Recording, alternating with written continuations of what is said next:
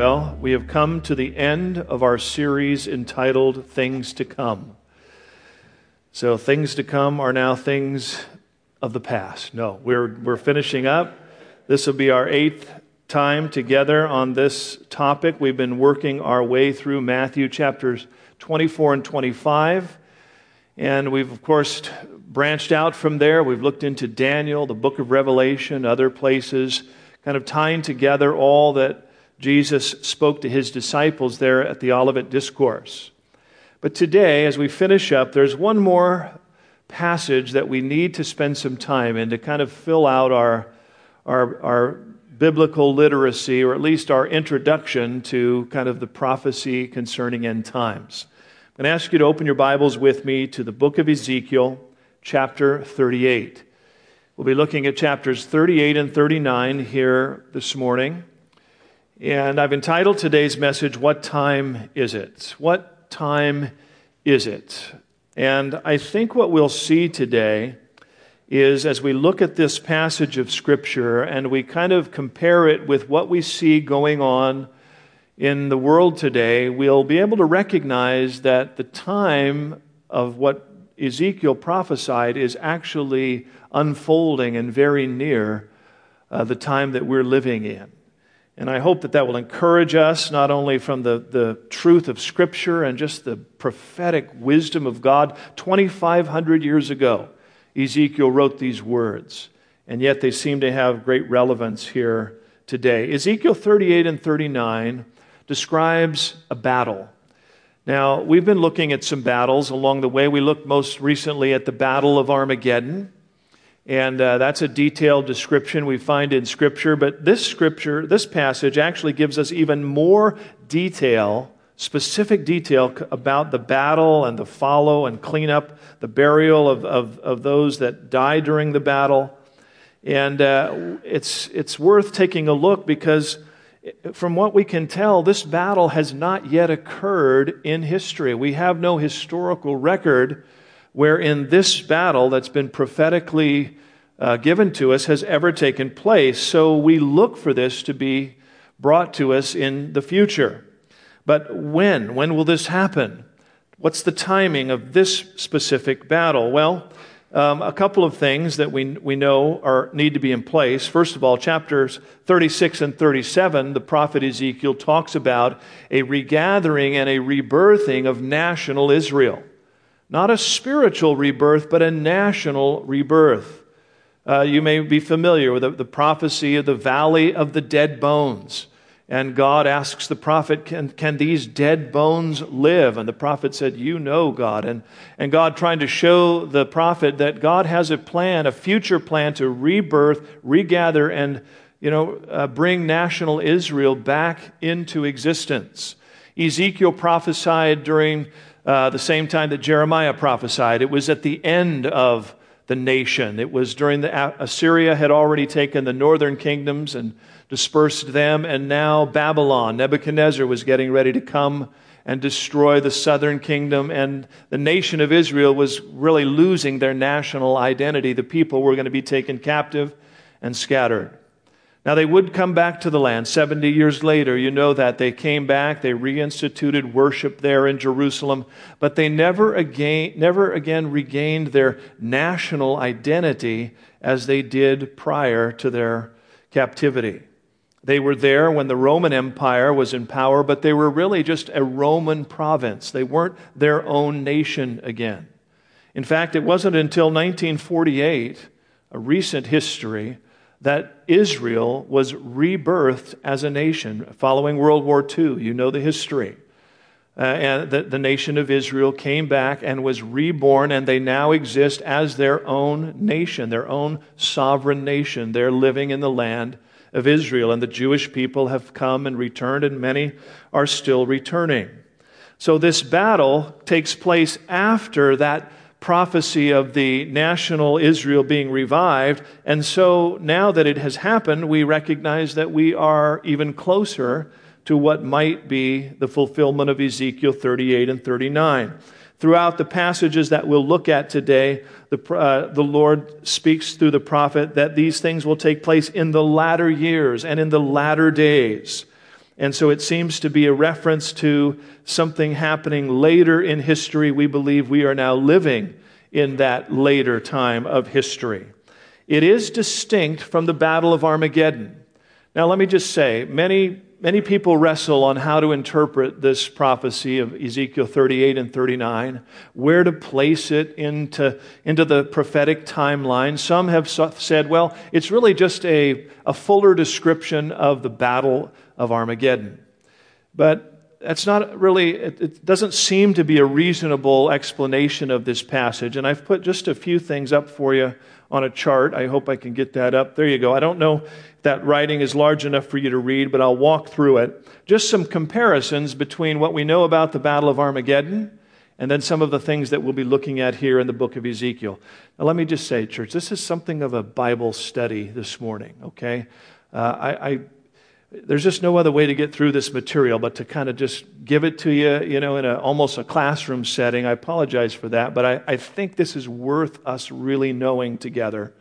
And I believe that it will encourage you spiritually. So just bear with me.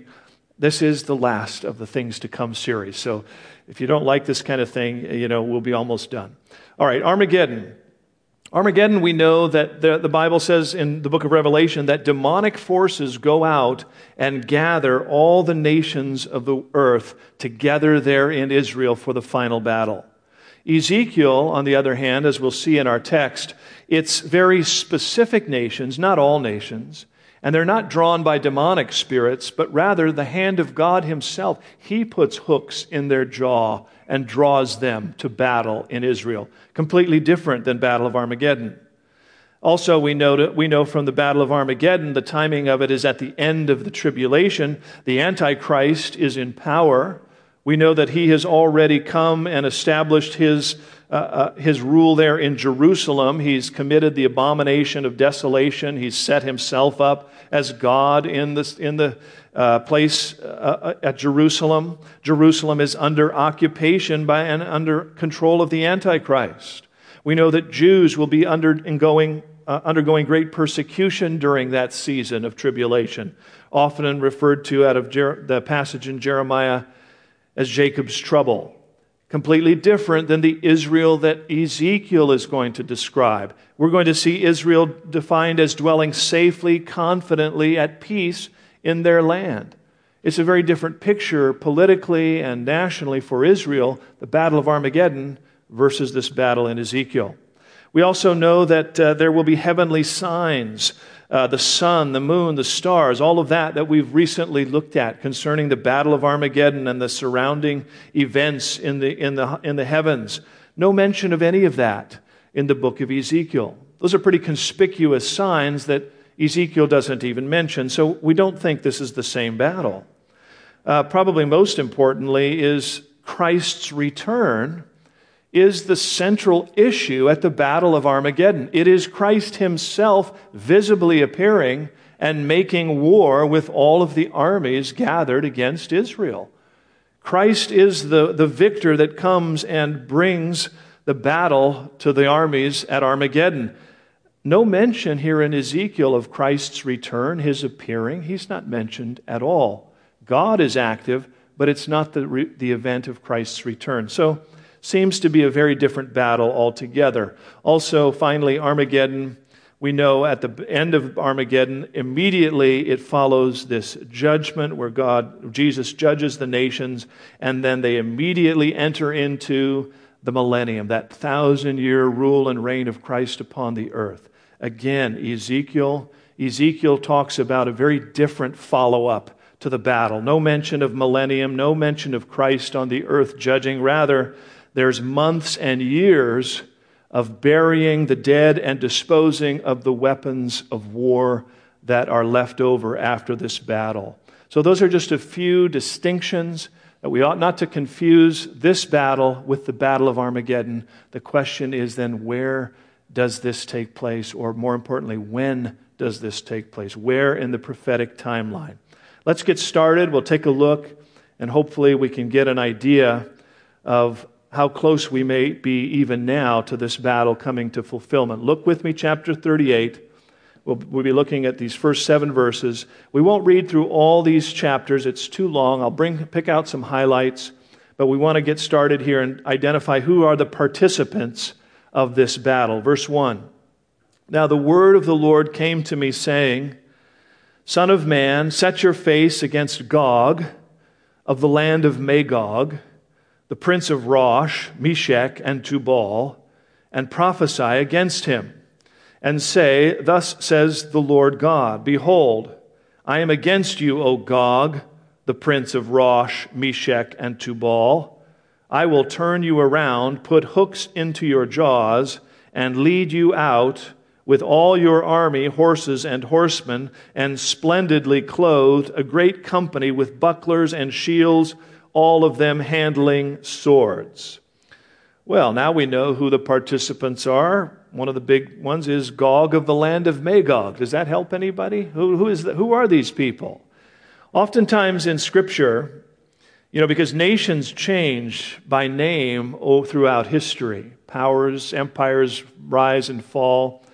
But there are times in the Bible when God actually speaks to the ancestral people that inhabited a specific land, those people that were kind of after the flood, the nations that came out from Noah all went and settled, and they had ancestors that settled in various areas. That's the case here.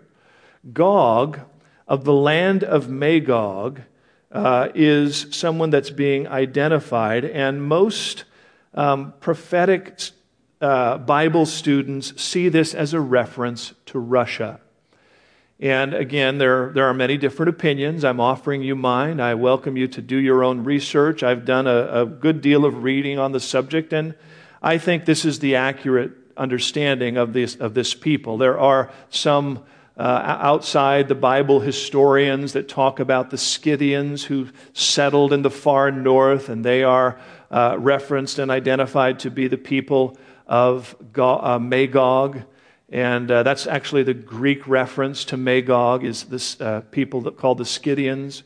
And there are some good historical documents, and many scholars far more in depth than I have, you know, than I am able to, to discern, have really seen this as a reference to Russia. So Gog seems to be the leader of this land of Magog and the prince over these provinces of Magog, Rosh, Meshech, and Tubal. It's a reference to Russia, and we'll also see as we work through our text several references to people coming from the far north. If you were to, to look on, on the map, if you took Jerusalem and went due north, eventually you would go almost right through the city of Moscow. Russia is directly north. You have to go through a couple of other places, but eventually you get to Russia and the capital there in Moscow. Let's see who else is identified here in the text. Verse 5 Persia, Ethiopia, and Libya. Now, there's some names we can actually recognize, are with them. All of them with shield and helmet. Gomer. Now, I know, I know of a Gomer, but that's probably not the same Gomer we're referencing here. Gomer and all its troops. The house of Togarmah from the far north and all its troops, many people are with you. Prepare yourself and be ready, you and all your companions that are gathered about you, and be a guard for them. So there is this confederacy of nations that are coming together. Gog or Russia being the ruler of Russia being the lead of this battle. Next in line would be Persia. Persia, of course, is a reference to modern day Iran. In fact, just in recent history, Iran used to be known as Persia. So it's Russia in, a, in league with Iran and a few other nations that are mentioned here Ethiopia and Libya.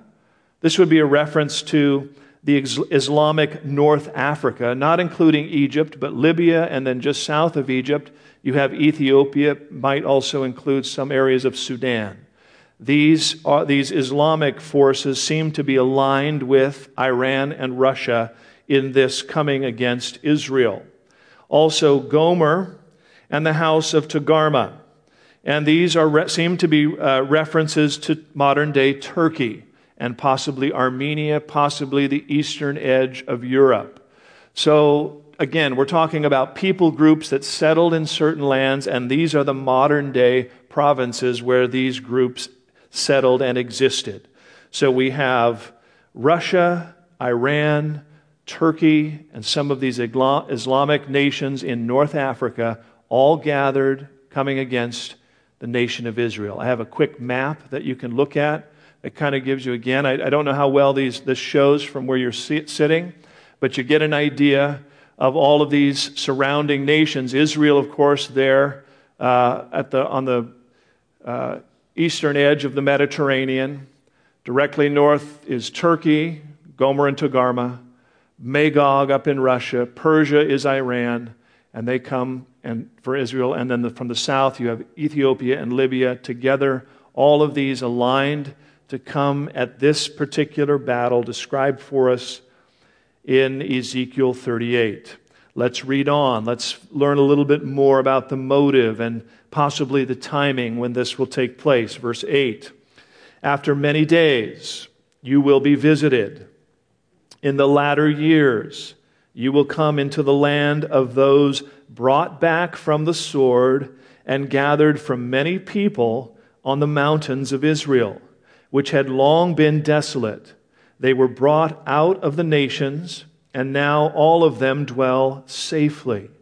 So the prophet is saying, still speaking to Gog, and saying, You're going to do this after many days in the latter years. Remember, this was written 2,500 years ago. In, the, in that time, you're going to come against the land where people have been brought back from the sword, gathered from many nations, and are now living again at the mountains, in the mountains, and in the land of Israel. Well, we know the Jews have been dispersed for many, many years. Not since 586 BC have they existed as a nation. They've been scattered. They've had some semblance there of a province, some semblance of their faith, but in recent 2,000 year history, they have been not a nation scattered throughout the nations, but when, when Gog comes and leads his armies, they will be regathered there. The prophet is saying they're going to be there, they're going to be dwelling again in their, in their country. Sounds like the setting we see today. Verse 9 You will ascend, coming like a storm, covering the land like a cloud, you and all your troops, and many peoples with you. Thus says the Lord God, on that day it shall come to pass that thoughts will arise in your mind, and you will make an evil plan.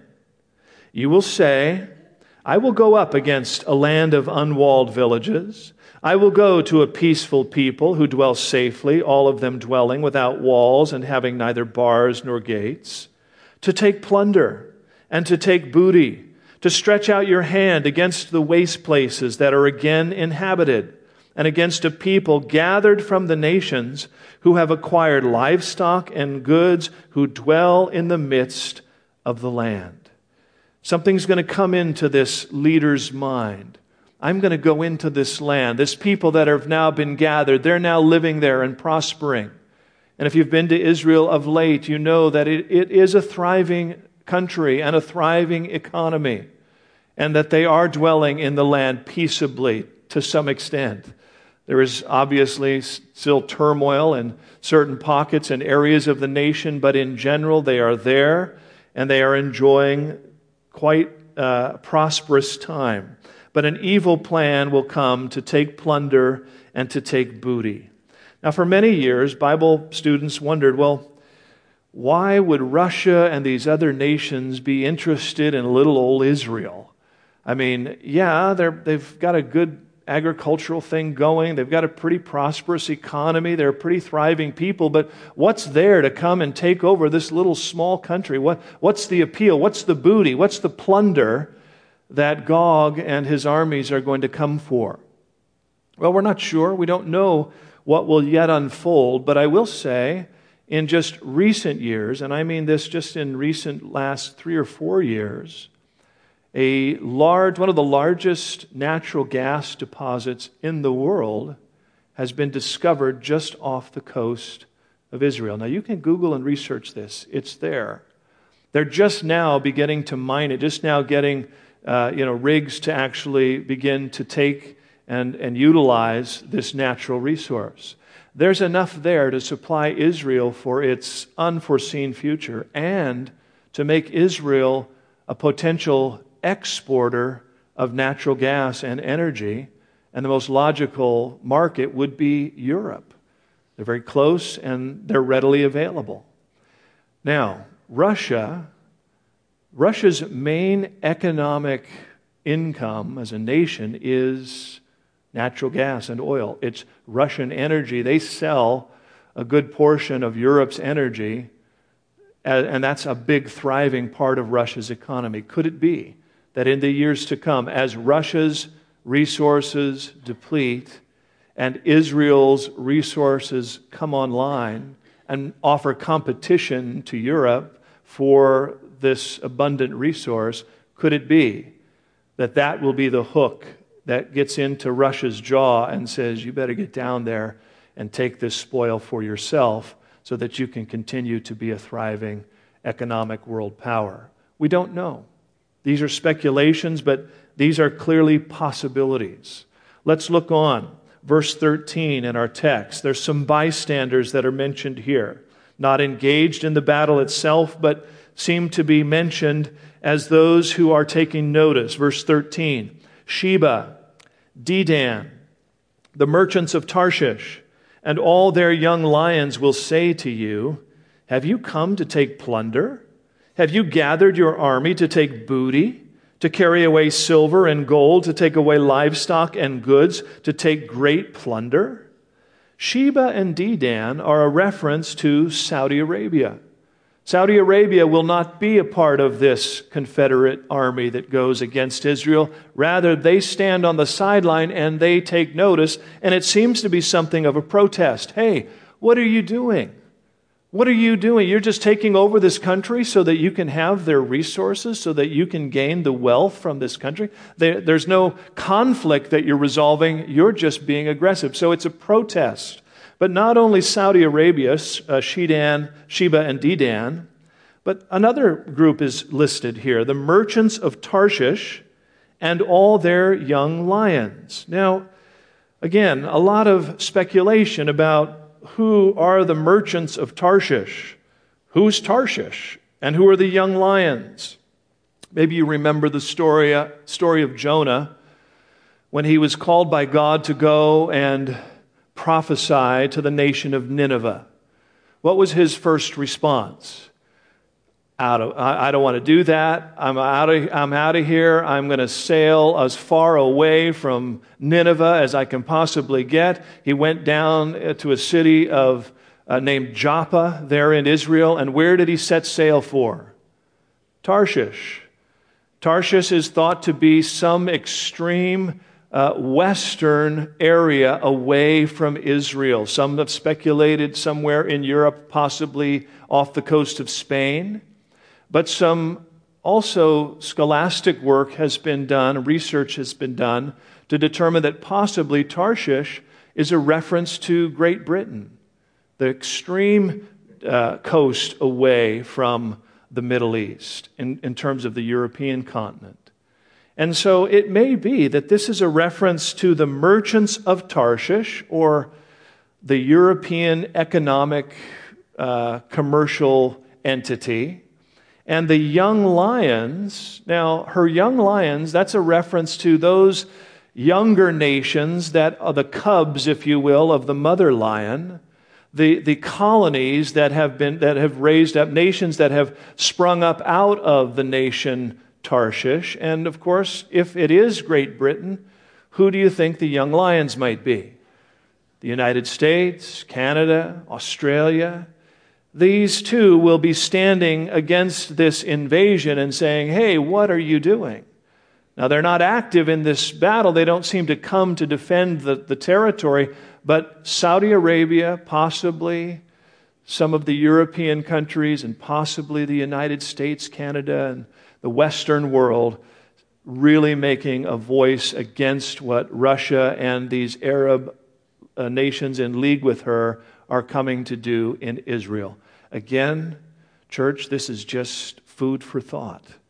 Uh, there is some research that This is not just crazy thinking, this is possible uh, interpretation, but we have to be, we can't be dogmatic. We have to just uh, understand that this may be what's, what's actually getting ready to take place. So, let's take a look at what the outcome will be. They're going to come, they're going to come against Israel when she's dwelling in the land. And again, we won't take the time to read all of this uh, chapter, but just take a look with me, picking it up in verse 14. Therefore, Son of Man, prophesy and say to Gog, Thus says the Lord God, on that day when my people Israel dwells safely, will you not know it? Then you will come from your place out of the far north, you and many peoples with you, all of them riding on horses, a great company and a mighty army. You will come up against my people Israel like a cloud to cover the land. It will be in the latter days that I will bring you against my land, so that the nations may know me when I am hallowed in you, O Gog, before their eyes. And it goes on to talk about the outcome of this battle. Again, you're going to be gathered. I just found this out in between services. Pastor Allen was telling me that Russia is one of the few nations that still has a standing cal- cavalry. They still use horses in battle uh, for some, certain uh, advantages on certain terrain and certain weather. Interesting. They're listed here. But um, they're coming, but God is saying, I'm bringing you in, I'm drawing you in because I'm going to glorify myself among the nations. You can read on in your own time. The battle does not go well for Gog and Magog and all her armies. God's fury comes against them.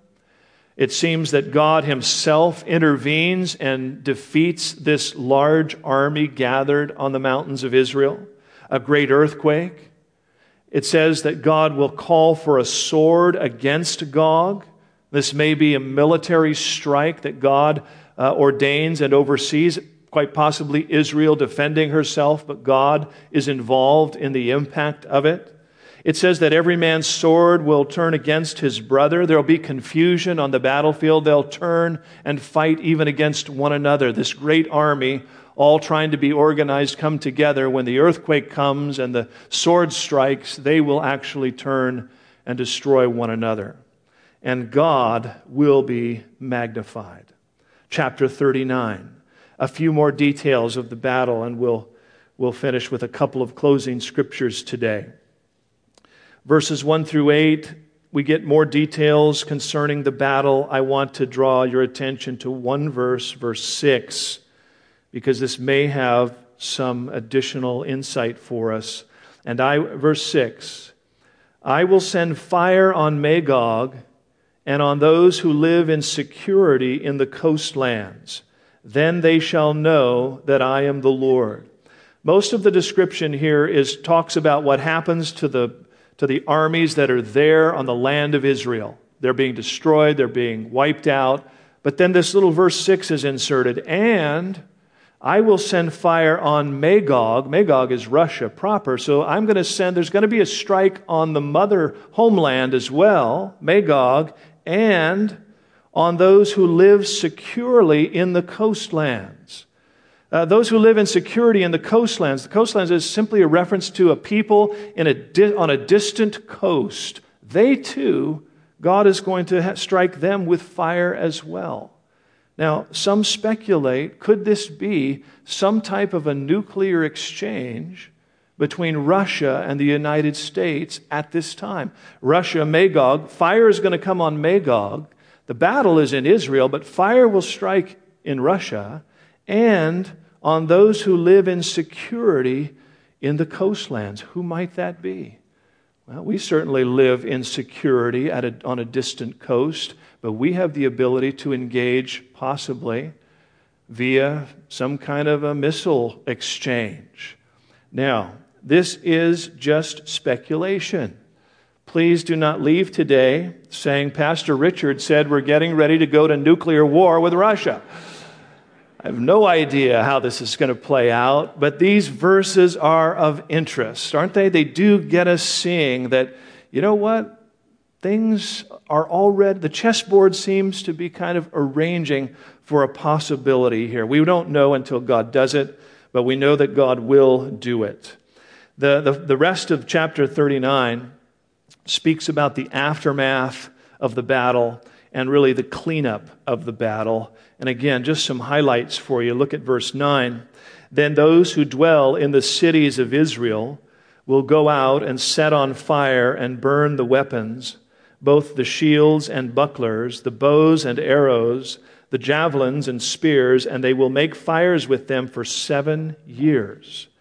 So, immediately following this battle, there will be such a destruction out in the land that they will be burying and burning weapons, uh, burying the fuel and the, supply, the supplies of war that they, that they locate there for seven years. So it's going to be quite a slaughter and quite all these armies gathering with all of their equipment, and now it's there in the land of Israel. So they'll be, they'll be burning fuel for seven years. Uh, not only that, but there's going to be some very special burial details that the prophet gives us. This is interesting that the prophet would give us such specific information about how even the, uh, those who f- fall in battle will be buried. Let's take a look. Verse 11. It will come to pass in that day that I will give Gog a burial place there in Israel, the valley of those who pass by east of the sea and it will obstruct travelers because there they will bury Gog and all his multitude. Therefore, they will call it the valley of Hamon-Gog, the gravesite of Gog, the, the uh, burial place of Gog. Verse 12 For seven months the house of Israel will be burying them in order to cleanse the land. Indeed, all the people of the land will be burying and they will gain renown for it on the day that I am glorified, says the Lord God. They will set apart men regularly employed with the help of a search party to pass through the land and bury those bodies remaining on the ground in order to cleanse it. At the end of seven months, they will make a search. The search party will pass through the land, and when anyone sees a man's bone, he shall set up a marker by it till the buriers have buried it in the valley of Hamon-Gog. Are you getting the picture here? It says that travelers are not allowed to go through the land. For some reason, this battlefield is off limits. And for months, there, it says they're going to become renowned at burying and disposing of these bodies.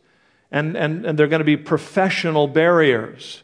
and that, that there are going to be search parties that go through, and when they find bones, they're not going to bury them or touch them themselves. They're going to put a marker, and then the, the buriers will come and properly bury these bodies. It almost sounds like the fallout or the aftermath of a nuclear exchange, doesn't it?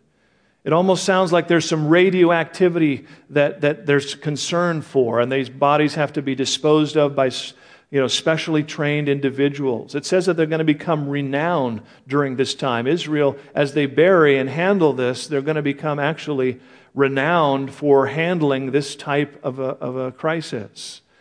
Again, speculation, we don't know. It may just be God striking them from, with an earthquake. It, we, we, but it, it's interesting that the prophet gives us so much detail, or the Lord, Holy Spirit, giving us so much detailed information. I think the Lord wants us to know that when this happens, you will have no doubt that God Himself has done it and accomplished it. There'll be so much detail that you'll know, wow, it'll almost just, wow.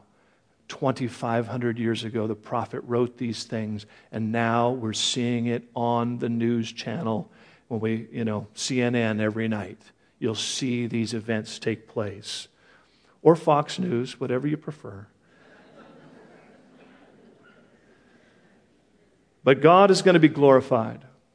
And this is the reason that God is doing and allowing this because God is, is, is making a statement to the earth. And we're going to look at that in just a minute. Now, as I mentioned, students, Bible scholars uh, debate as to, well, when does this happen? Does this happen before the, the rapture, before the tribulation begins? Does this happen at the initial, kind of the initiation of the tribulation because they, they burn the fuel for seven years? That's the length of the tribulation. Is this what kind of kicks off the tribulation, this great battle? And now, this call for peace, this call for a, you know, false antichrist who promises peace? Will that set the stage for him? These are all possibilities. We're not sure. But here's what we do know these things are happening before us today. We can see that these, the stage is being set, set for this. Never in history have these particular nations been aligned. Never in history have these particular nations all been kind of have an, have an opportunity and motive to come against Israel. But we're seeing that in our day. But God is going to do it to glorify himself. Verse 21 I will set my glory among the nations. All the nations shall see my judgment, which I have executed. It's going to be on every news channel there is. And my hand, which I have laid on them. His glory, both amongst the Gentiles, all nations are going to see that God has delivered his people. It's going to be a miraculous, they're, they're going to be so outnumbered. It's going to be, everyone's going to be anticipating Israel is just going to be pushed into the sea. And then God is going to give them this great victory, and all the nations are going to know it.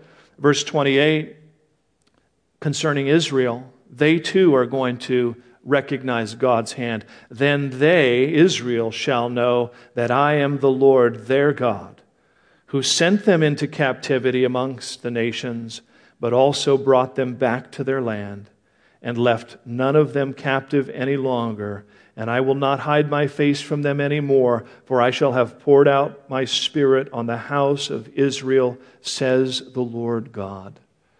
God is going to use this to awaken the spiritual identity of Israel as well. They are nationally reborn, but spiritually they remain in darkness. God is going to use this event to awaken them to the to, only God could have performed this and delivered us. God Himself has gathered us back as a people and is now sustaining us as a people. When it comes to prophecy, I mentioned this earlier. Israel, you might think of Israel as God's timepiece. You know, God uses the nation of Israel throughout, throughout history to kind of alert history as to where we are in the prophetic future. Israel is significant in terms of prophecy to come. And as we see this particular battle described for us, uh, you have to recognize that, wow, that's, that could happen. That, you know, a few things happen in, in, in the, world today, and those things could actually start to take place. Russia and Iran are very cozy in the Middle East. You know this, right? That Russia is arming Iran and Syria. Syria is on the border of Israel. You can go to Israel and go to their northern border and look across at the Syrian landscape, and there, there is no fence, there is no wall. Now, there's plenty of you know, uh, support and security, but the border is just right there. And now Russia and Iran have forces there. How could this escalate and turn into something very similar to what we read? It could happen at any time. So we have to recognize that God is trying to say something con- concerning his timepiece. Hey, what time is it? you better take a look at the watch of the nations and Israel and recognize that we are in the latter years. Israel is back in her land and regathered and nationally reborn. These nations are getting, we could see a coalition uh, uh of these exact nations mentioned by Ezekiel. What time is it? I think it's time to recognize that God is getting ready to move in prophetic history. Why do we study these things, church? Why, in my heart, has it been important for us to take this journey together in these recent weeks studying the things to come? I think it's, I think, first of all, it's good, just good biblical literacy. We need to have at least some idea of the prophecy landscape that we live in. But I also pray, this is my, my, my desire, is that as we see these things, something of God's wisdom and glory, you know, the, the, the, that He could write these things and know these things, something of His controlling and moving history towards His desired end would strengthen our faith. It would encourage us, it would motivate us to live for Him. These things are true. God really does have a future and a hope and a destiny, and God is, is really working history towards these things. I want to be ready. I want to be a part of what God is doing in the earth. A couple of verses here, and we'll close today, and I'll have them for you on the overhead. Romans chapter 13. The Apostle Paul had this readiness in his heart, and he, he writes to the church in Rome, and he says, Do this knowing the time, that now it is high time to awake out of sleep, for now our salvation is nearer than we first believed. Boy, if it was true then, how much more true is it today? The night is far spent, the day is at hand. Therefore, let us cast off the works of darkness and let us put on the armor of light. Let us walk properly as in the day, not in revelry and drunkenness, not in lewdness and lust, not in strife and envy but put on the Lord Jesus Christ and make no provision for the flesh to fulfill its lusts. It's time to put off these things that entangle us lust and strife and fighting and drunkenness and revelry and partying. It's time to put on Christ and walk in the light and live for Him, making no provision for the flesh. Christ is my love, Christ is my focus. Ephesians 5, verse 15, a similar exhortation to the church at Ephesus. See then that you walk circumspectly, not as fools, but as wise. How? Redeeming the time, because the days are evil. Therefore, do not be unwise, but understand what the will of the Lord is. That's the first thing you need to do is what's God's will for my life? How am I going to redeem the time if I don't even know what God has for me?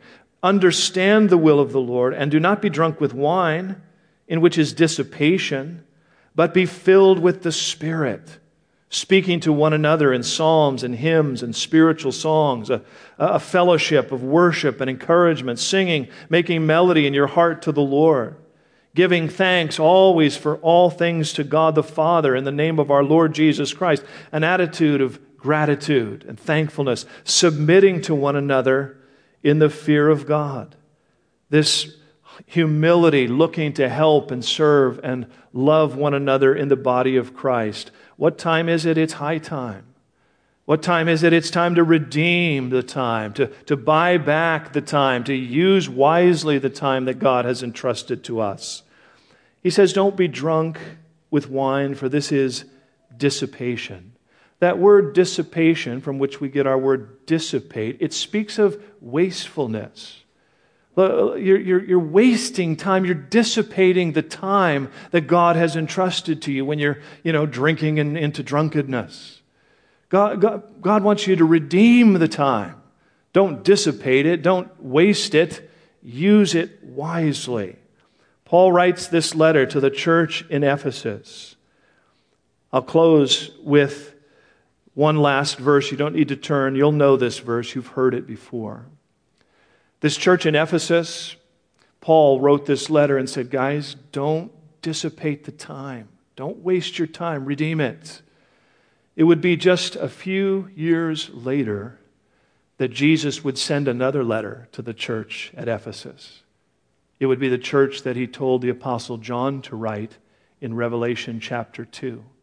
So, not very long, this church that was really the, the kind of the, the main church in that area in Asia Minor, Turkey, modern day Turkey, and so many churches and ministries were sent out and planted. And, and Paul warns them hey, don't, don't be wise, don't, don't, don't dissipate the time. But just a few years later, Jesus has to send them this letter I know your works, your labor, your patience there are good things, there are things I can commend you for, church. Nevertheless, I have this against you that you have left your first love. Remember, therefore, from where you have fallen, repent, and do the first works. Boy, how easy we can forget our first love. We become so caught up and distracted, we forget what time it is. It's time to live for the Lord. It's time, maybe for some of you, to come back to your first love. Let's pray. Father, I, I thank you for this time that we've spent in recent weeks looking at prophetic truth.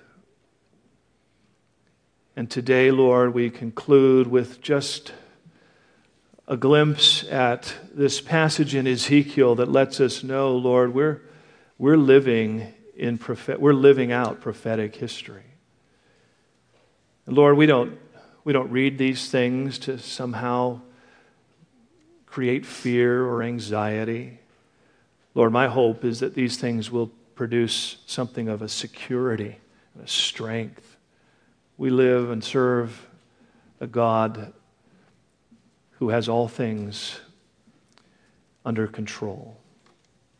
But Lord, as we close here today, my heart is mindful of those that may need to respond to you.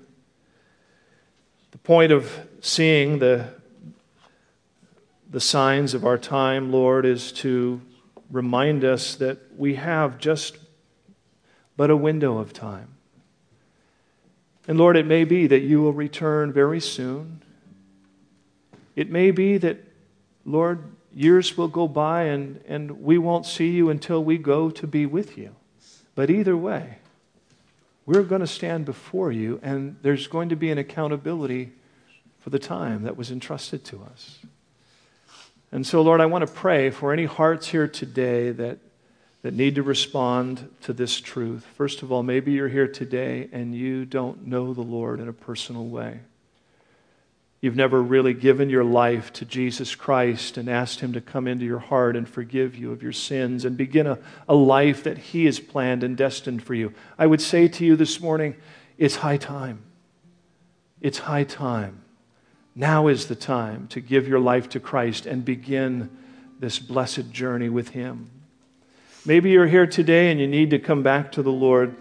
Maybe God spoke to you out of that passage in Revelation that you need to come back to your first love. Maybe you started well, and, and like the church in Ephesus, there's still some good things there. There's still some patience. There's still some works. Nevertheless, the Lord has some, some things, some issue with you, and He wants all of your heart. And He wants you to come back to that first passion, that first love, when you first were saved, and you remember how, how it was all about Jesus. And Jesus was really the center of everything. And maybe you've drifted from that and you need to come back today, recommit, rededicate your heart. I want to pray for you too. So if you're here today, you want to receive Christ as Savior, maybe for the first time or you want to rededicate, recommit your life to Him, come back to your first love, I'm going to ask you just to raise your hand. Let me see you, and I'll pray for you right now. Anybody here today? God speaking to you? Hand up front here, hand over here on my left, hand over there in the back on the aisle. God bless you. Up here in the front, God bless you. Dead center, center section, God bless you. And over here on the aisle, okay? Anyone else? A number of people responding. We're just going to pray just before we close in a song of worship. Anyone else? You need this prayer today. Amen.